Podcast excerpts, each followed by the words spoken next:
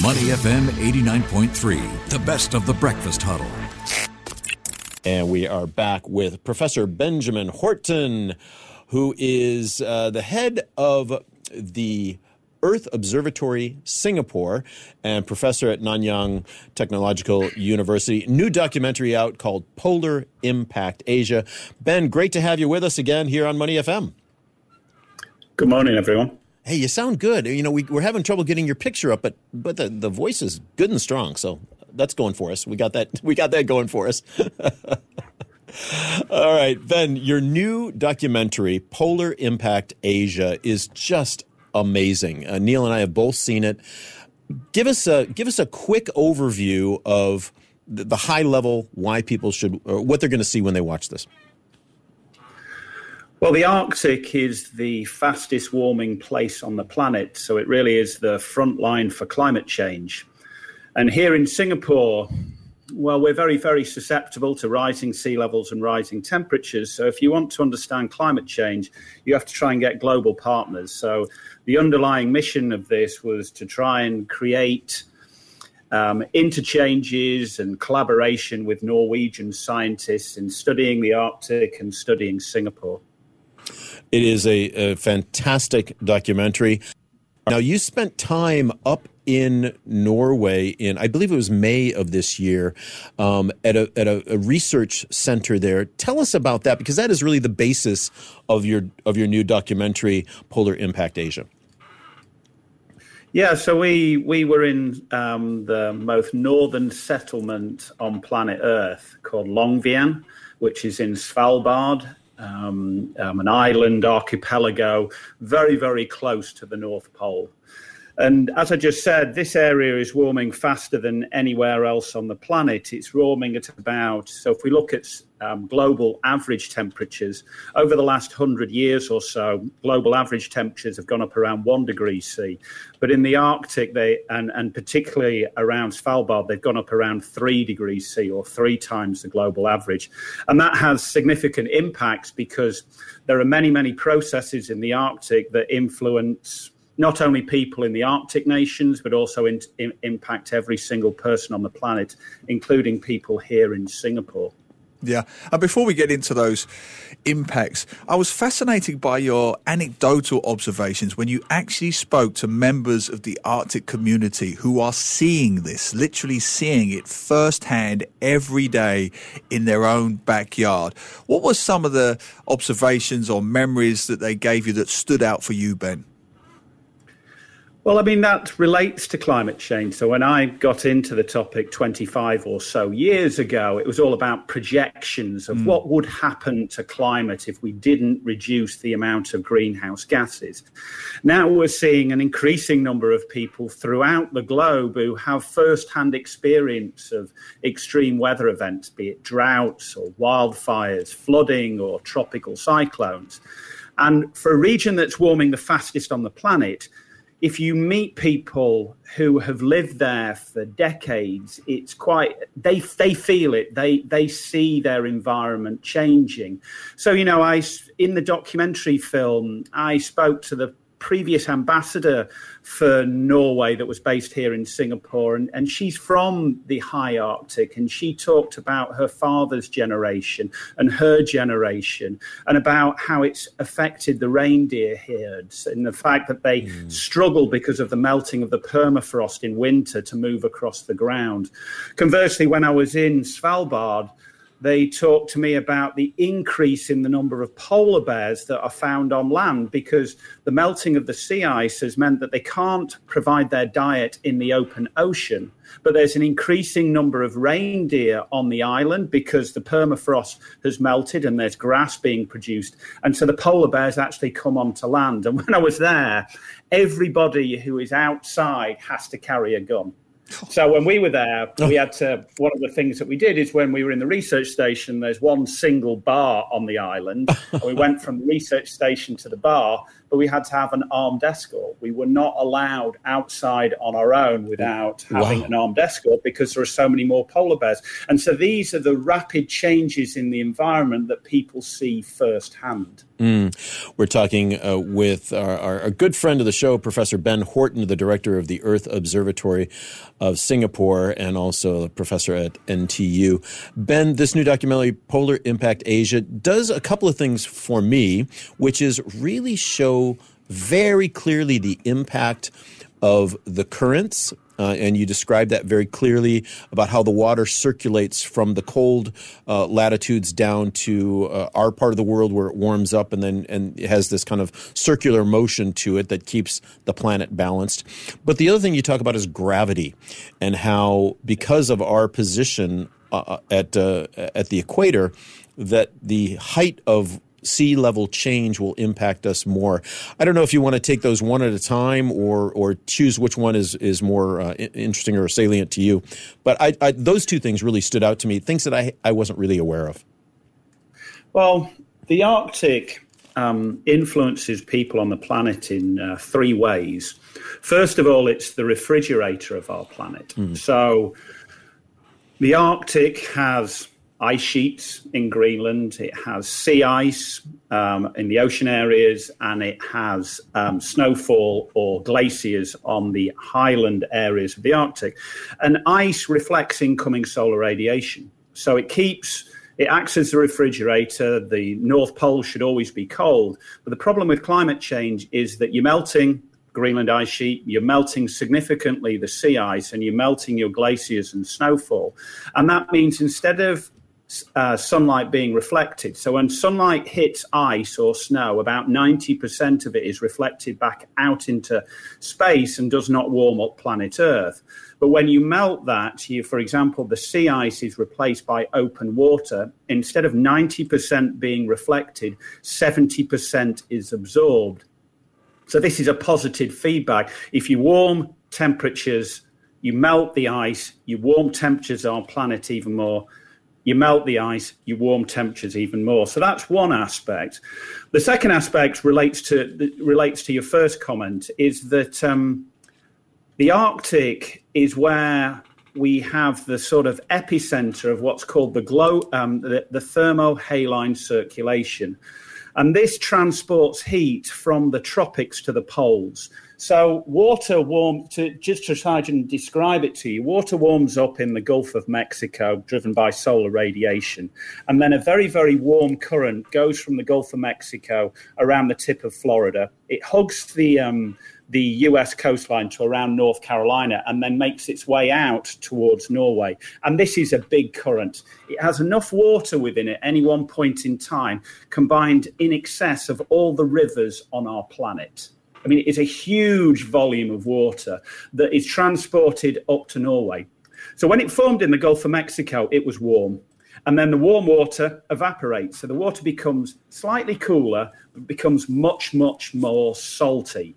And then when it's around Svalbard, where I was, the water is saltier than any water around it, and therefore it's denser and it sinks. And it sinks to the bottom of the ocean floor in the North Atlantic, and then it is transported all the way to Antarctica, hmm. where it meets other cold, salty water, and it upwells around Antarctica, creating the huge biological hotspot that is there that the whales feed, feed upon the krill.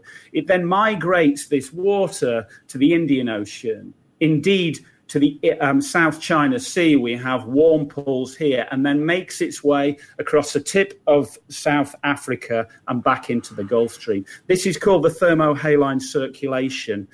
It takes around 400 years for any particle of water to move from Norway and return there, and it transports heat around our planet. Mm. Now, the and problem if, I was just going to say, if anybody has any trouble Uh, imagining what that actually looks like. It's it's beautifully depicted in the documentary. You've done a great graphic that that shows it very clearly. Yeah, I mean, it, because it's so important. I mean, right. this current has been transporting heat around our planet for millions of years, but it has a problem. It's driven by salinity around the Arctic. So if you lower that salinity, the current shuts down. And how do you lower salinity? You melt the Greenland ice sheet. The Greenland ice sheet is the second largest reserve of fresh water on our planet. Melting icebergs out of Greenland come into contact with the thermohaline and they can shut it down. The impact of shutting down the thermohaline um, current was depicted in a variety of um, feature films. I mean, hmm. it causes potentially a 10 to 20 degree C change in temperature in the mid latitudes in less than 50 years. It's catastrophic. Wow. It's happened in the geological past. The last time is approximately 14,000 years ago.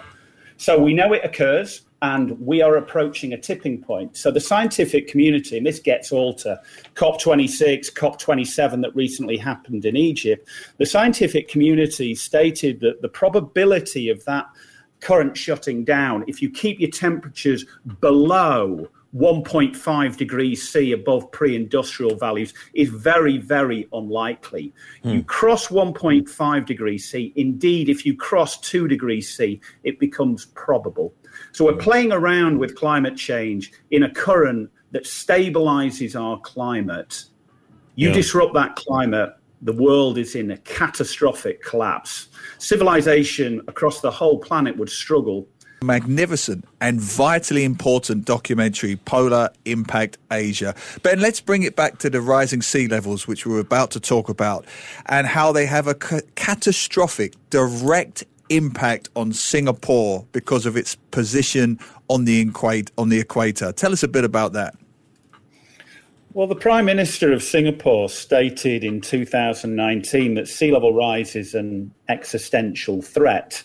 And there are a variety of reasons for that. The first is well, let's look at Singapore. around a third of the island is less than one meter above the highest tides. So we're a low lying island. We've got nowhere to go here.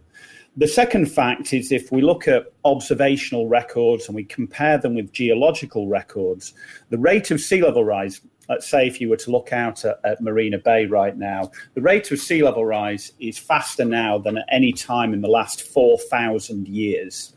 We are going up really, really quick. Why is that?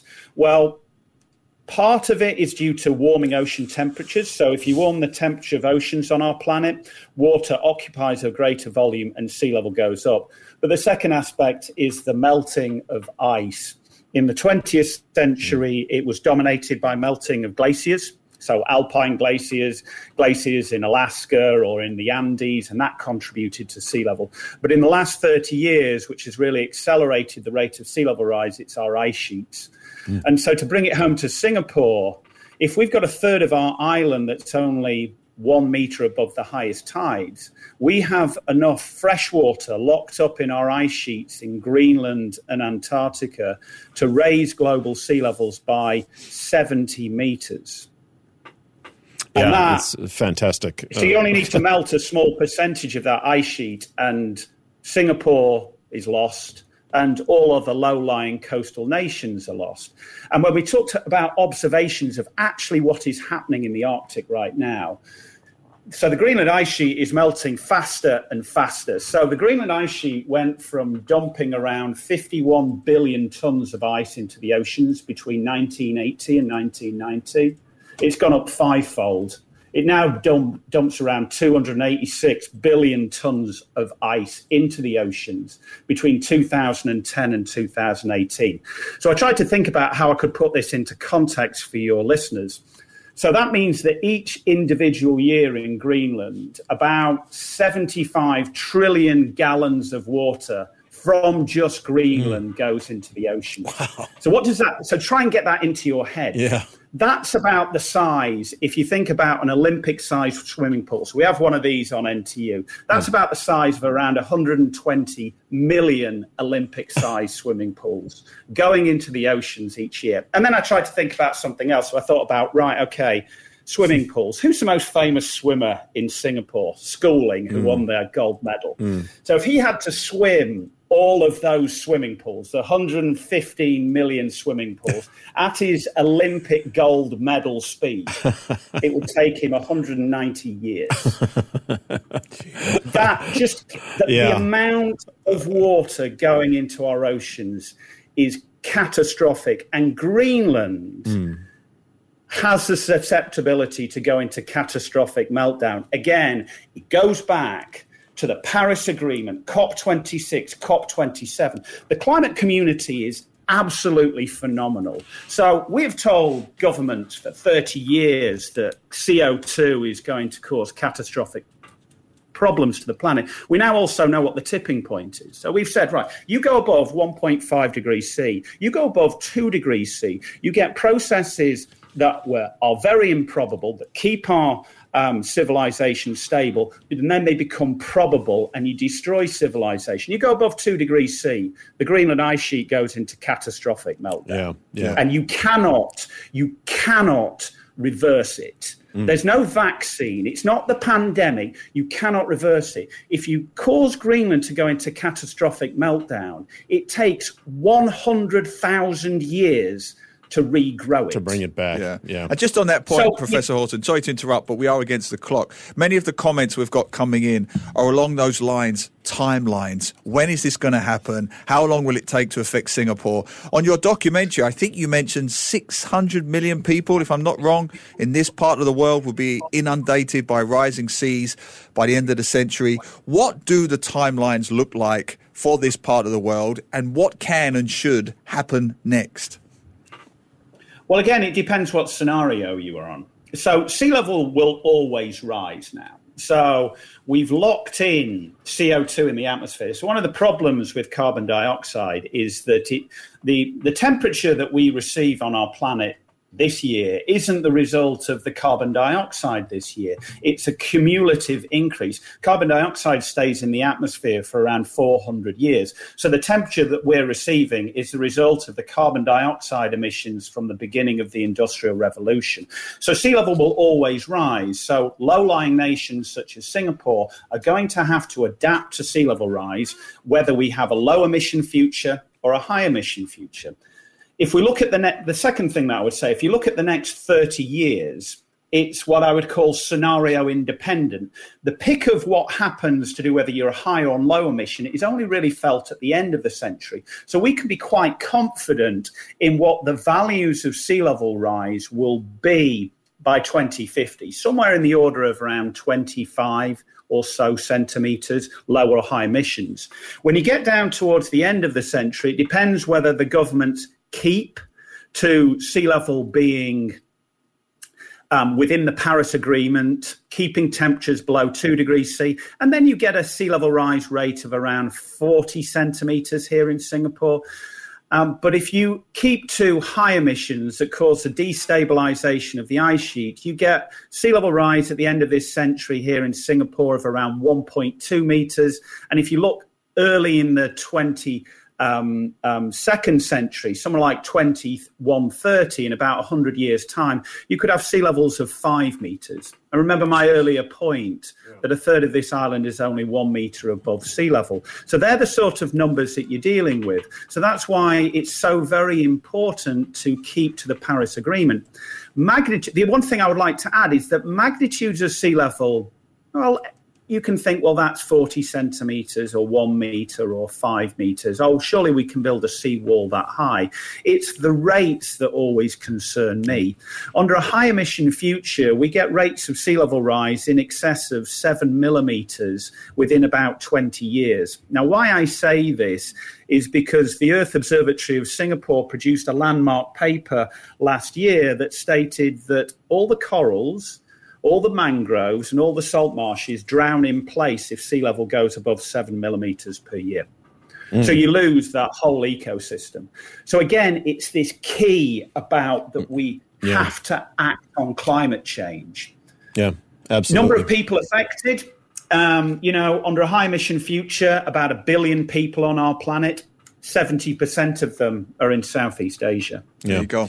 The numbers are staggering, and I really want to encourage everybody to check out the yes. Polar Impact Asia documentary. Just Google it; it will take you right to the Earth Observatory page and the documentary. Uh, it's a thirty-minute long uh, documentary, but it really explains all of this stuff in detail and and what exactly is happening and the science behind it. Ben, thank you so much for being with us today. As always, we learned so much from you and are inspired to try to do better for this uh, for this v- very fragile planet that we're on. Professor Ben Horton, director director of the Earth Observatory of Singapore. Appreciate your time today, Ben. Thank you very much. To listen to more great interviews, download our podcasts at moneyfm893.sg or download our audio app. That's A W E D I O. Available on Google Play or the App Store.